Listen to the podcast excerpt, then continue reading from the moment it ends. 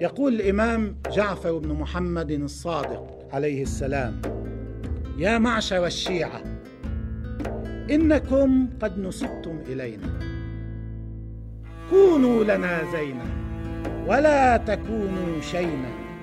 كونوا مثل أصحاب علي عليه السلام في الناس. إن كان الرجل منهم ليكون في القبيلة فيكون إمامهم ومؤذنهم وصاحب أماناتهم وودائعهم. في نص تاني بيقول سلام الله عليه كونوا لنا زينا ولا تكونوا علينا شينا. جروا إلينا كل مودة ادفعوا عنا كل قبيح. قولوا للناس حسنا واحفظوا ألسنتكم وكفوها عن الفضول أو الفضول. وقبيح القول.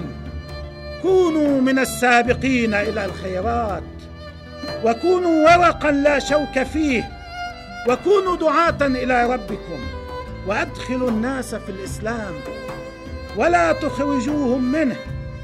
في حديث آخر هذا كان موجه أيضا في رسالة في ذاك الزمن لشيعة الإمام جعفر عليه السلام.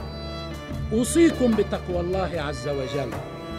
والورع في دينكم والاجتهاد لله وصدق الحديث وأداء الأمانة وطول السجود وحسن الجوار فبهذا جاء محمد صلى الله عليه وآله وسلم إلى أن يقول عليه السلام فإن الرجل منكم إذا ورع في دينه وصدق في الحديث وأدى الأمانة وحسن خلقه مع الناس.